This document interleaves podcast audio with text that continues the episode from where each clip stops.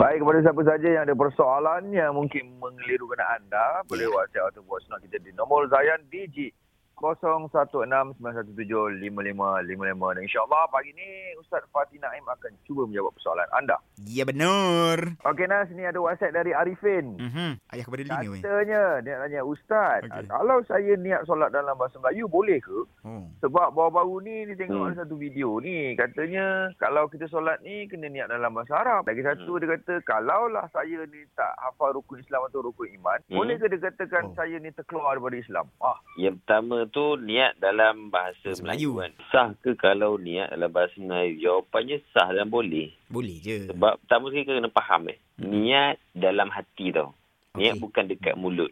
Mhm. Kalau dekat mulut itu bukan niat, itu dipanggil lafaz niat. Itu ada beza kat dua. Contoh solat. Solat bila kita nak solat, niat tu wajib dimasukkan dalam hati. Sebab para ulama sebut niat ni dengan maksud niat tasdu syai'in muqtarinan bi fi'lih. Kita kosakkan sesuatu, kita masukkan sesuatu selari dengan apa yang kita nak buat. So benda tu dalam hati. Hmm. Kita kata Allahu Akbar dalam hati masukkan. Aku solat fardu sekian sekian sekian sekian berapa rakaat kerana Allah Taala. Okey, yang kita sebut dekat mulut tu dipanggil lafaz, Lafaz. niat. Lafaz niat. Mhm. Sahaja aku solat fardu subuh dua rakaat kerana Allah Taala. Itu lafaz. Ini kata ulama ini hukumnya sunat. Sunat. Ah, sunat sahaja. So tak mesti kita kata usalli fardha di mulut kerana itu lafaz niat. Okey. Soalan yang kedua tadi tanya berkenaan dengan rukun iman dan juga rukun Islam. Islam. Kalau tak hafal keluar daripada Islam ke? Jawapannya tak. Okey. Rukun iman dan rukun Islam ni sebenarnya dia bukan untuk dihafal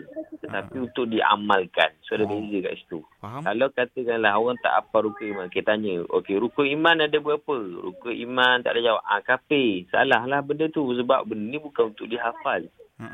Sama macam Al-Quran. Mhm. Quran ni kalau hafal awak dapat pahala sunat. Tapi ramai orang yang hafal Quran dalam masa yang sama dia tak beramal dengan Quran. Itu tak betul. Boleh kan? Faham. Contoh macam rukun Islam ada lima apa? Mengucap dua kalimah syahadat. Ah, benda tu kita kena buat. Ha, ha. Solat lima waktu. Benda tu kita kena buat. Tapi kalau tak hafal, benda tu tak menjatuhkan iman kita lah. Tak terbatal iman. Itu benda. Kalau Ah. hafal lagi baik lah. Itulah kadang-kadang Ustaz kan, kan orang tanya even kita pun saya dah belajar rukun iman rukun Islam ni daripada kecil tapi bila orang tanya sergam macam Hmm. okey Anas berapa rukun iman rukun iman pertama kita macam alamak tergagap-gagap kan padahal kita duk buat je Ah. benda tu takkan Ya, bila kita lupa tu macam Ustaz kata ah awak kafir Tak- mana lagi Tak boleh salah. Oh, bila orang tanya mengejut, kadang Ah. kita tak apa, dia tak dia tak ada mari benda. oh tak mari eh kan? Tak mari. tak ready eh? Gabrah. so harap Arifin faham lah tu eh Arifin eh? Jangan risau-risau Ah. lah. Kita kena amalkan eh? Bukan hafal saja